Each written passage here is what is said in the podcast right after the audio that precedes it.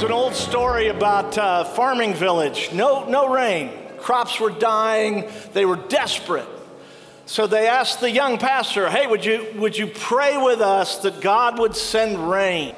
So almost all the village showed up to pray for rain. He looked around the room and he said, okay, everybody except that guy over there go on home. Everybody else leave, but that guy over there. And they said, why does he get to stay? He said, he's the only one who brought an umbrella.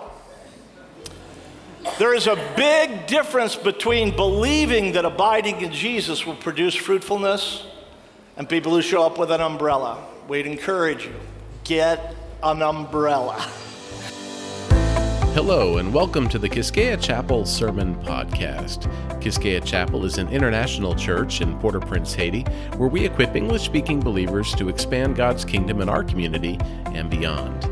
For more information about Quisqueya Chapel, you can visit us on our website at quisqueyachapel.org. We hope you enjoy this message. There they are.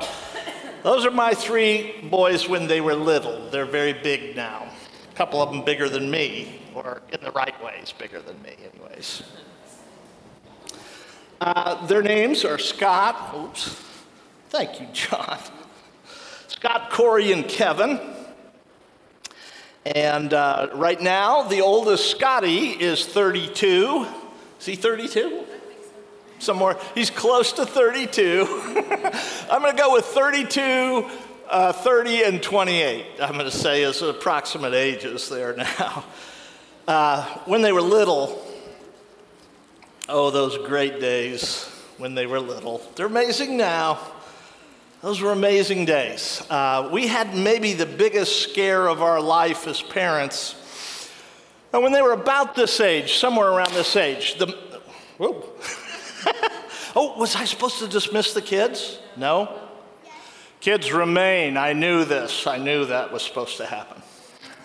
The middle one there, that's my little Kevin. And Kevin is, uh, we used to say, everybody should be Kevin because Kevin, um, the other two would fight over who gets to sit in the front seat. You know, they go, I call front seat, and then they'd wrestle and see who could get in. And Kevin, when he was little, he had a really high voice, so he'd say, I get back seat. Nobody'd ever argue with him. He was always happy. He'd just take his juice box and sit in the back. Uh, Kevin was just a happy kid, so he usually let his older brothers fight over stuff. Well, I was on a study time at uh, some people owned a small cabin on a lake, and they said, Why don't you go out there and do your study time? So I went out to this lake called Lake Lotawana, and I'm doing my study time, and they call and they say, Hey, by the way, we have a boat on the lake. Would you like to take your family out on the boat? I'm thinking, oh, this is Laurel's greatest fear kids on the water. I mean, uh, she was a lifeguard at a swimming pool growing up, and so she's like very afraid that a child will somehow, and I knew this, so I said, yes. So they came out, and I said, boys, stand in a line on the dock here. I just drew an imaginary line. I said, you stay behind that line, and you do not cross that line until I tell you it's okay. I'm gonna go get life preservers for you but don't come across this line until I say so. And they're all like, Yes, Dad. Yes, Dad. Kevin's like, Yes, Dad. So I go and I, I look for the life jackets. These are uh, apparatus. Do you know what these are? They're swimming so that you don't sink, particularly for little kids. And I pull out two orange ones and one purple one. And I knew Kevin loved purple. And I knew what he was thinking. When I look back now, he was thinking, if I don't go get that now, one of the older guys will get the purple one, and I want the purple one. So I didn't see him, but he came running towards the boat. And the boat was right next to the dock. And when he pushed the boat, he fell in between the boat and the dock. And I saw his eye as it hit on the dock, and I saw blood spurt That's all I saw. You know how sometimes when something significant happens, everything slows down like it's in slow motion? That's what it felt like. So I saw him, the blood spurt, and I saw him begin to go in between the boat and the dock into the dark water of this lake. And I'm thinking to myself, oh no. You know what my first thought was? This is horrible. But this really was my first thought. I'm too fat to get between the boat and the dock. I can't get him. What am I going to do? So I, I got down on my knees and I plunged my arm into the water as far as I could. And by some miracle of God, I got hold of just his little finger, just like this, just barely had a hold of it. I'm holding on with everything I've got. I'm like, come on, God, please. I know I'm not supposed to ask for stuff like this, but please help me get him out. Laurel was not cool she was pretty hysterical, understandably. And I pulled him out, and you know, it, the cut really wasn't that bad. But you know, when you get a cut in this area, there's a lot of blood. So when I finally pulled him up between the boat and the dock, there's a lot of blood coming out of his eye and streaming down his face. He's kind of in shock. I see Laurel, she's kind of in shock. So I just grab him and I start running and I say, I'm going to such and such hospital. Honey, meet me there. Well, it turned out okay. Kevin just got, he, he proudly wears, he has a little five stitches scar on his eyelid now, and it's, now he thinks it's really cool. Uh, but at the time, it completely terrified me.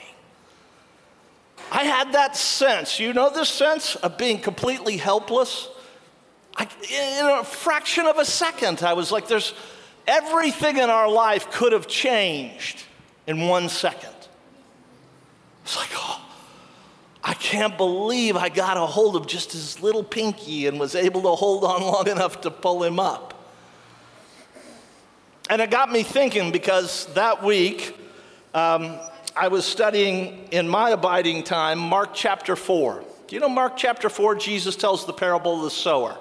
You may be familiar with that parable. I'm just going to jump down. The, basic gist Jesus says when people hear God's word, the seed of God's word goes into their soil. He says there's four types of soil. I just want to talk about one of them this morning because it's there in verse 7. Jesus says, Sometimes the seed falls among thorns and it starts to grow, but the thorns choke it out. Now, I, I had the privilege of going to Israel and I saw those weeds. They wrap themselves around the crop, around the seed as it's growing, and they literally like start choking it. And here's what they do they distract the nutrients away from the plant and into the thorn. That's what they do. I think that's what Jesus is talking about here. He says, some people, they receive God's word and then they get distracted by other stuff. The world, all it has to offer, riches, the cares of this world, he says. They begin to distract, just like I got distracted by the purple life preserver. Just for a second, I got distracted and it almost had terrifying results.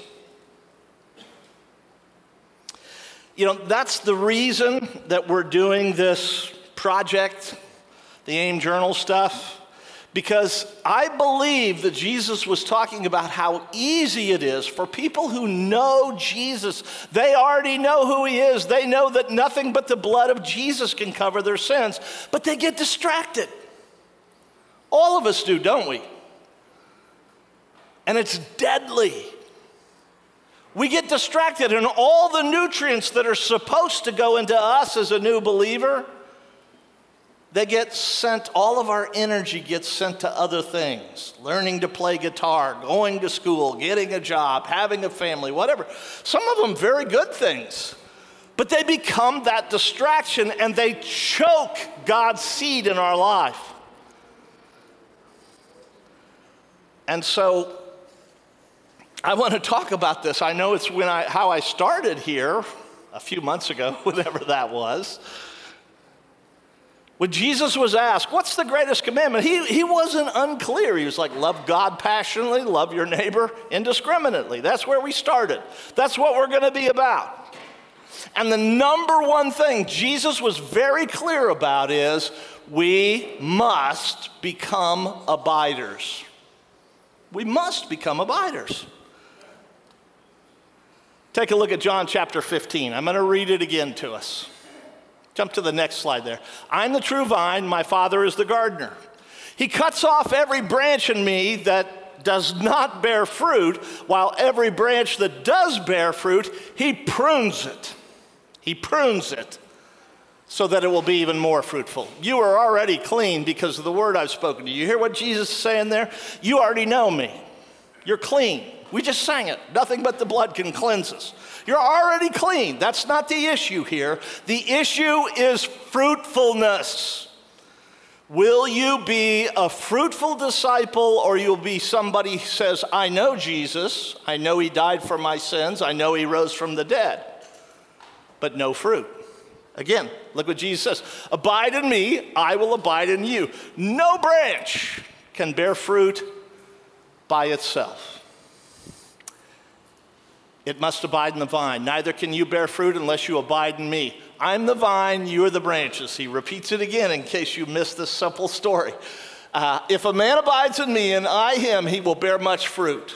But apart from me, you can do what? What? Now we, we're really, we, we got to decide is Jesus just using hyperbole here? Is he saying, well, of course you can do some stuff? Or does he mean what he's saying here? That's the question. I know most of you get this. You go, oh, yes, I agree, we must abide in the vine. It's not a mental issue for us. I have hardly ever met a Christian who would not agree, yes, this is the most important skill of discipleship is learning to abide. But over the years, I have learned the problem is not in our head. We believe it, or as Jesus once said, I'm glad you believe that. Even the demons believe that and shudder. but you have to do it. I once did a survey with a thousand people, a thousand Christians, and I asked them, What's the most important thing you can do to grow spiritually? And they said some version of abiding. Uh, they weren't confused at all. I didn't get other answers. Everyone said, Yeah, I got to figure out how to spend time with Jesus. Abiding.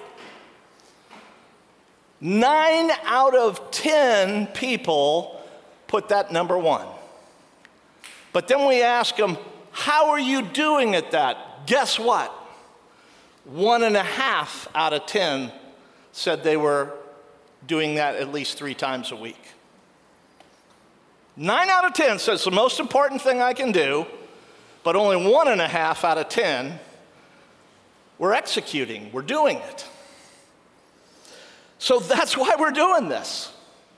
I'm not trying to convince you again, oh, you ought to do this, because probably most of you are already convinced. I'm trying to convince you that this is a whole lot harder than you think it is. Do not underestimate this. This is the hardest thing you will ever do on planet Earth. The hardest thing you will ever do is decide that you're going to become an abider. So, this morning, um, different than I would normally do, rather than just talking about one passage, I'm going to talk about a lot over the years, I've developed a handful of principles I've learned about how do you become an abider. Because each one of these, uh, different people will get tripped up on different ones, but I'm going to give you six principles of abiding here. Six principles. Number one, abiding is so incredibly difficult that it requires fierce commitment. Fierce commitment. This is what I often don't see. Many people who know Jesus and know this truth, oh, yeah, got to abide in Jesus. But there's no ferocity in their commitment. We know this in almost everything else in life. Somebody says, I want to play in the World Cup. We know what kind of ferocity it takes in their commitment to get there. Even if they're really gifted, they're going to have to work really hard if they're going to have a shot at that. I want you to know Jesus had to do the same thing. Look at Mark chapter 1. Rising very early in the morning, while it was still dark, he departed and went out to a desolate place where he prayed. This was not easy for Jesus. He had all kinds of distractions. What did the disciples want him to do? Stay in town and have a line of sick people that he would heal. Not a bad thing, obviously. But Jesus had a ferocious commitment to abiding with his Father. And so he went, okay, if I'm going to get time with God, I'm going to go before the sun comes up. And I'm going to go to a desolate place. Nobody goes there. Because if I don't, all the desire to do this in the world will not translate. Jesus had a ferocious commitment. Uh, Job 23 12 is the next verse I want to look at. After I became a follower of Jesus, I was about 17 or 18 years old. I had an older man who trained Chinese missionaries. His name was Jake Combs. He sat down with me and he said, All right, read this verse out loud. I remember that. I remember reading. I have treasured the words of his lips more than my necessary food. This translation puts it, I've treasured the words of his mouth more than my daily bread. And he asked me, he says, So what do you think that means? I'm like, I guess it means that I think that eating from God's word has to be a higher priority. I have to treasure it more than I do having lunch. And so he looked at me and he said, So do you believe that? Like, Yes. he said, Okay, then I'm going to challenge you this summer. You don't get to eat any day until you've had daily bread. No eating until you do that. I thought, oh, that's a great idea. Yeah, that sounds really good. That should be really easy. I missed lunch a lot that summer because I got distracted. And I started learning this principle. I better make a ferocious commitment because the enemy, the devil, he's going to do everything in his power to stop this from occurring. I'm going to have all kinds of good reasons why I didn't do this today. it haunted me, uh, Jake's words. I have treasured the words of his mouth more than my necessary food. It's going to take that kind of commitment if you want to do this. Look at Proverbs chapter 2. Same message. Solomon, it, it, probably Solomon speaking to his son here. He says, Son, listen, treasure up what I'm going to say to you. And then he goes off tune your ears to wisdom, concentrate on understanding, cry out for insight, ask for understanding, search for them as you would for silver. Again, this man, Jake Combs, he said to me, What do you notice about the verbs in that passage? I go, Well, they're all kind of violent. He said, Right. Cry out Search for it, dig for it like you're digging for hidden treasure. And he said words to me I've never forgotten. He said, Did you really believe that God was going to surrender, up the eternal truths of the universe without a little digging? Did you really believe that? I thought, yeah, I think I did. I thought they'd just be like rocks laying around. I just pick them up. But I have learned this principle since then. I must search God's word like I'm looking for hidden treasure, or it will not surrender all its truth to me. It requires ferocity and commitment. That's principle number one. Principle number two Jesus gives us, uh, we call it sometimes a binary choice, A or B. He doesn't leave us the middle, and I found in my life, I want the middle. I want to say every once in a while I pray, every once in a while I read your word, and I want results. And Jesus doesn't really leave that option open. Look at John 15, 5 again. It's quite possible maybe somebody could argue, but if we take Jesus' words directly, he says this Those who abide in me and I in them will produce much fruit. Those who don't abide in me, nothing. Do you see the stark contrast there? He doesn't give three options. Those who abide in me will bear much fruit. Those who do a little bit of abiding every once in a while will bear a little bit of fruit. And those who don't abide in me will have no fruit. He doesn't give the middle option.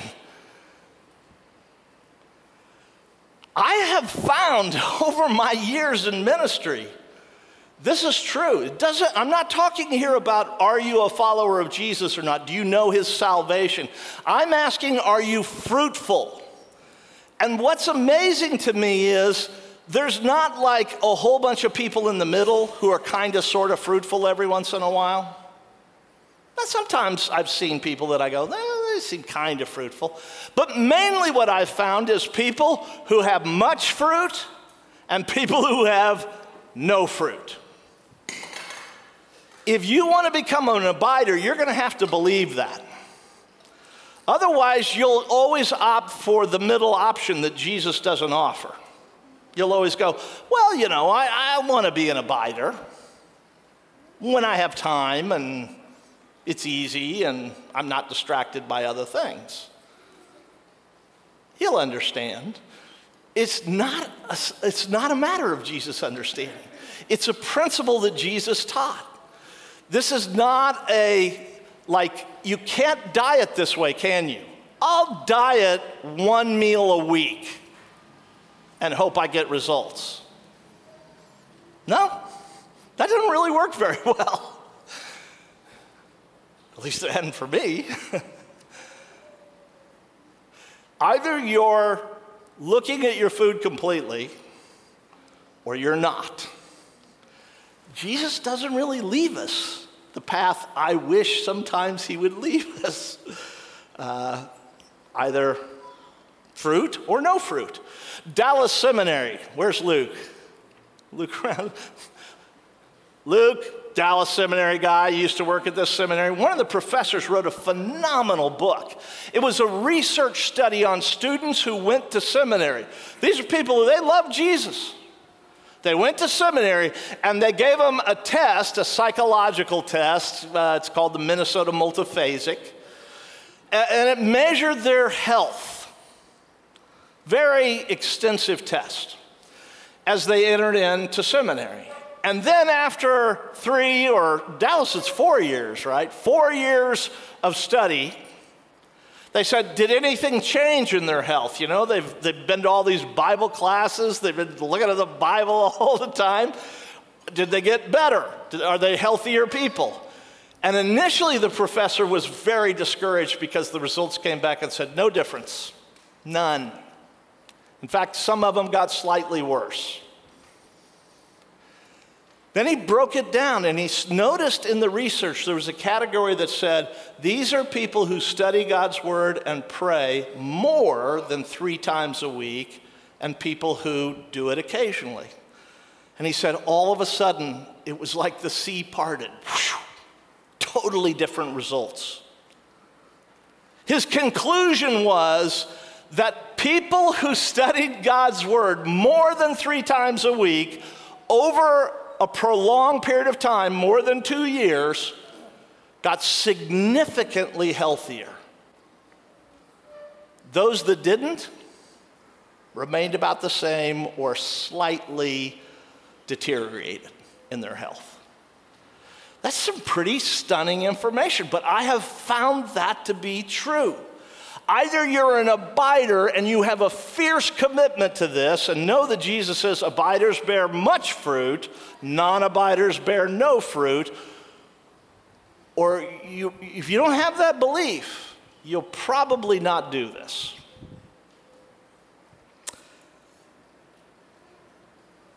Number three, abiders don't look too different until drought. Now, if you've been to the Abide seminar, you've already heard me talk about this. Psalm chapter 1 talks about it in length, and I'm not going to spend all my time this morning on that, but I'd encourage you to read Psalm chapter 1 there.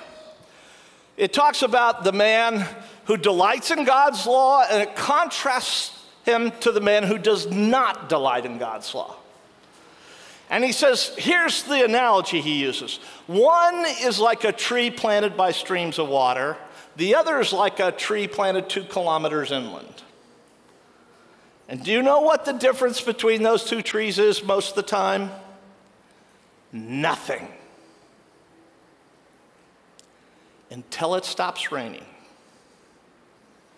In a drought where there's no rain, those trees are completely different. The tree planted by a stream of water, who's a consistent, abiding tree, Look what it says there yields fruit in season, leaf does not wither, and everything he does prospers. That's a pretty stark contrast there. And, and you have to believe this if you want to become an abider. You have to believe, you know what, there probably won't be that much difference between me and non abiders most of the time until crisis comes. Or as Jesus put it, until the storm comes and the waves. You can have your house built on sand. It's pretty much the same as the house built on rock until the storm comes. And they're totally different. And I have seen this in my life. Personally, I've watched others. I go, non abiders in the moment of crisis, their house collapses Abiders, sometimes they struggle a whole bunch too, but eventually God's word and that consistent abiding wins out, and they oftentimes make it through those times. They're okay. You have to believe that, or you will not make a ferocious commitment to abiding. Number four, God has a pruning plan. Now, this is really important one because I think a lot of people, when they say, okay, I'm going to be a consistent abider, they think that means, therefore, I will not have any big problems anymore.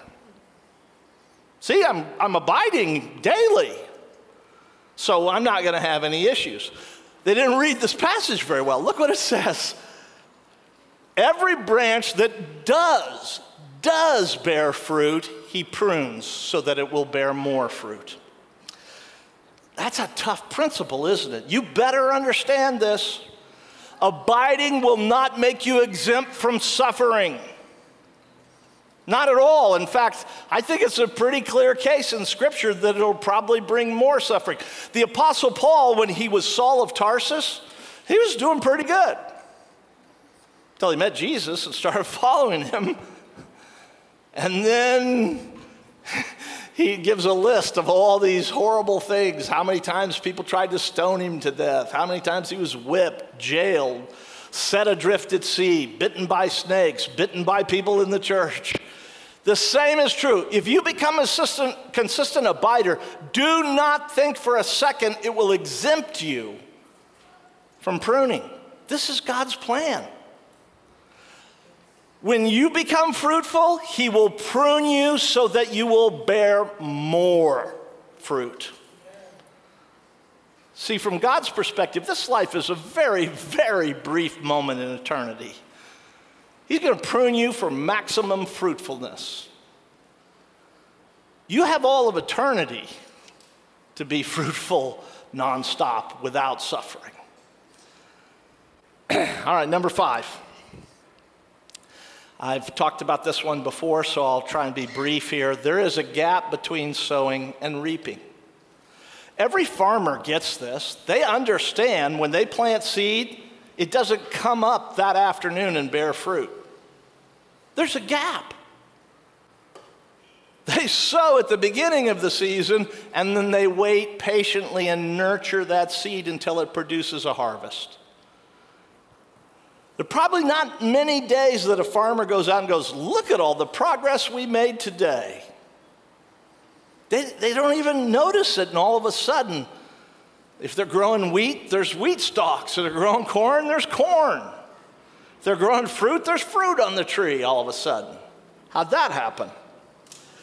Galatians chapter 6, I think, puts this well Do not be deceived. God can't be mocked. A person will reap what they sow.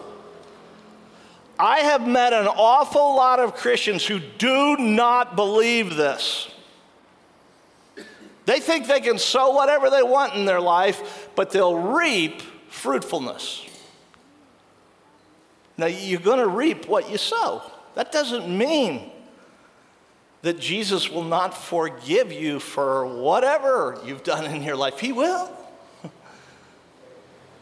But you will still reap what you sow. If, if you follow the path of the world instead of becoming an abider, it's pretty predictable.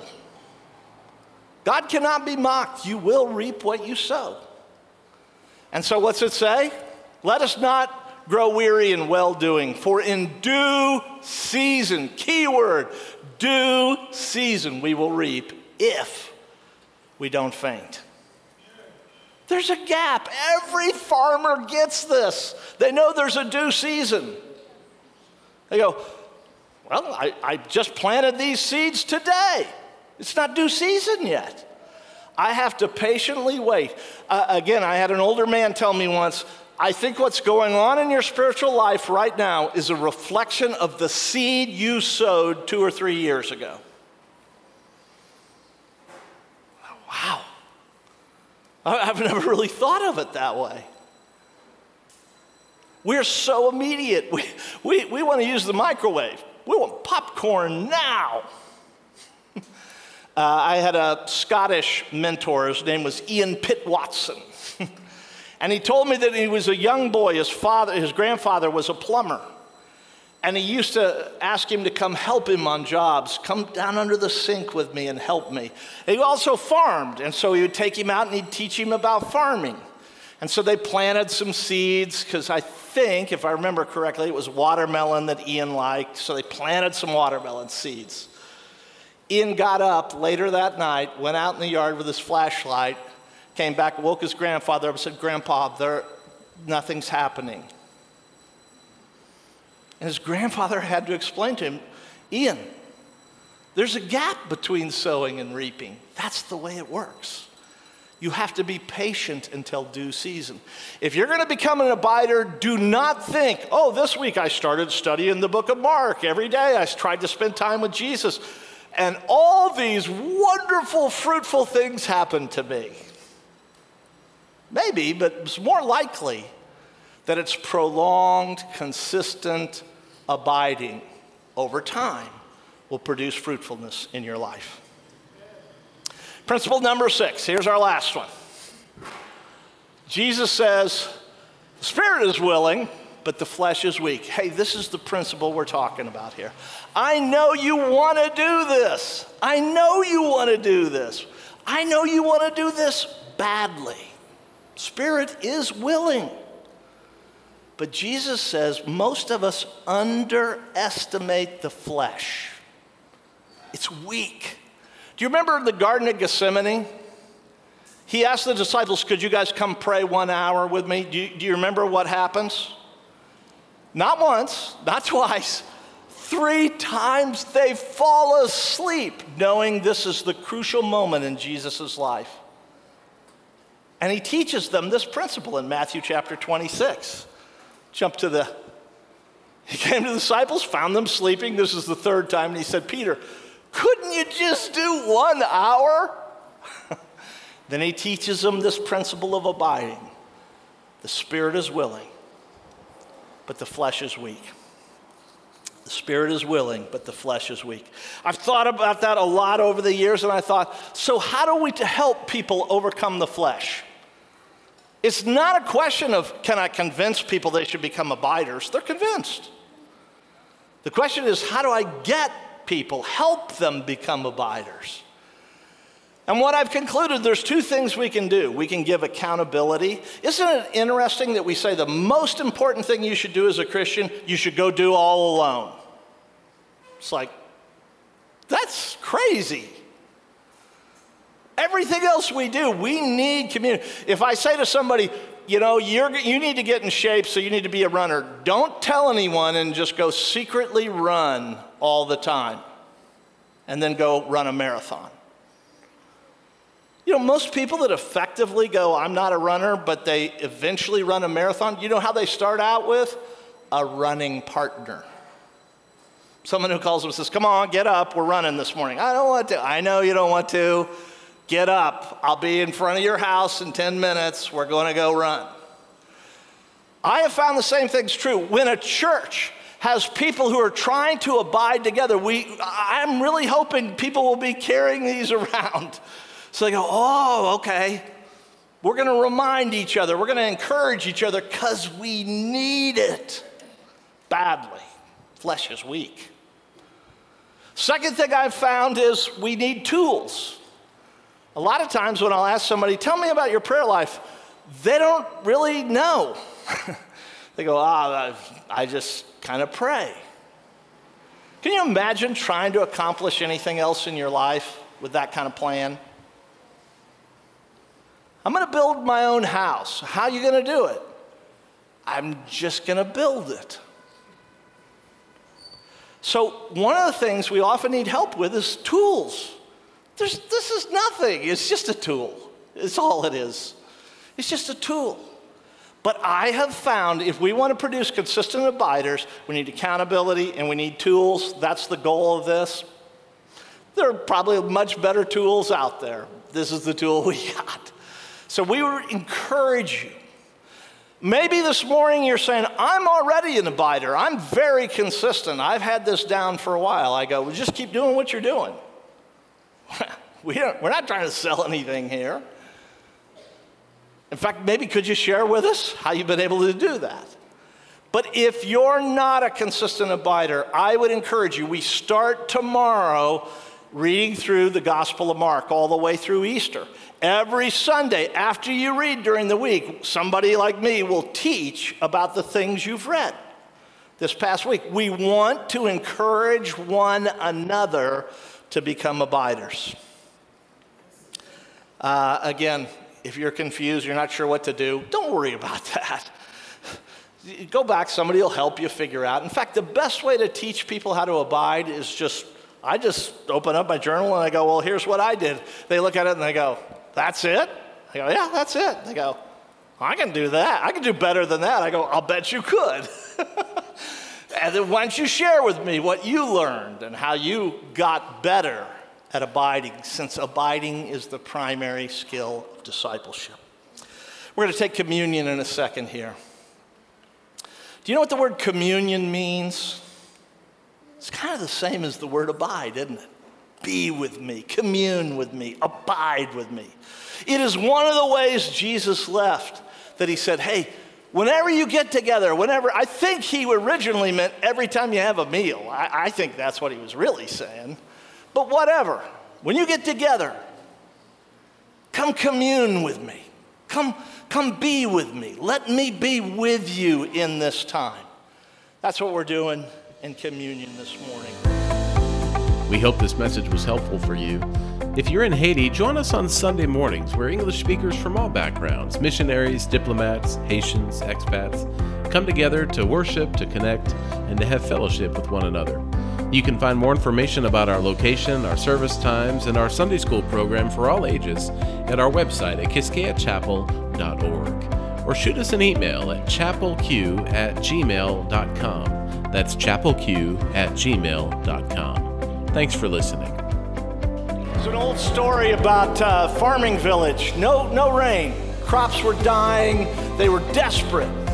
So they asked the young pastor, hey, would you, would you pray with us that God would send rain? So almost all the village showed up to pray for rain. He looked around the room and he said, okay, everybody except that guy over there go on home. Everybody else leave, but that guy over there. And they said, why does he get to stay? He said, he's the only one who brought an umbrella. There is a big difference between believing that abiding in Jesus will produce fruitfulness and people who show up with an umbrella. We'd encourage you get an umbrella. go in Jesus' name. Amen.